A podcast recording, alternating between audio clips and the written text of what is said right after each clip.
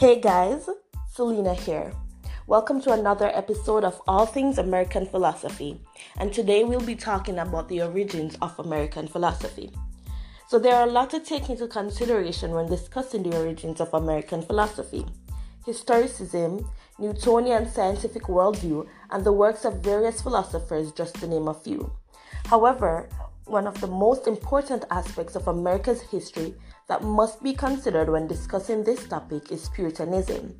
Now, Puritanism was considered a Reformation movement which was developed in the 16th century as a result of, of the belief that the Church of England and the Catholic Church were too similar, and that practices and ceremonies that were not a part of the Bible needed to be disregarded.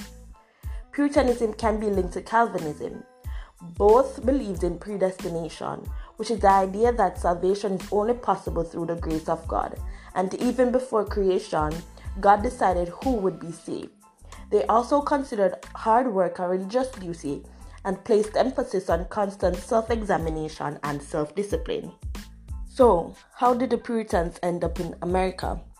Well, in the 17th century, the climate of England was very hostile and threatening, especially for nonconformist separatists like the Puritans.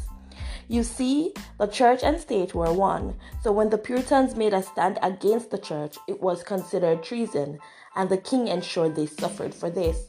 The Puritans were also facing major economic struggles. In 1607, when the when a group of separatists left Yorkshire to Leyden to enjoy religious freedom, they also found jobs. However, these jobs were quite, quite grueling. So after 12 years, they made a deal with the Plymouth Company to finance their trip to New England, which they would pay for through harvesting food and fur to return to England.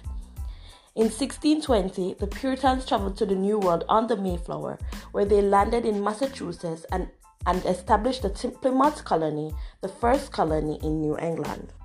The Puritans also made contribution to the American way of life and one way in which they did so is American democracy. And the proof of this can be dated as far back as 1620 on board the Mayflower, where the Mayflower Compact was signed on November 11 and attempted to establish a temporary government until an official one could be created in England that would give self governing authority.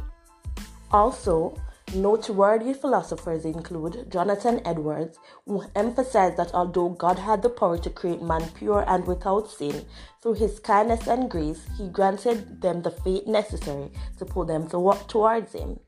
And Herbert Schneider, who wrote books about the Puritans, namely Puritan Mind and a History of American Philosophy. That's it for today, guys.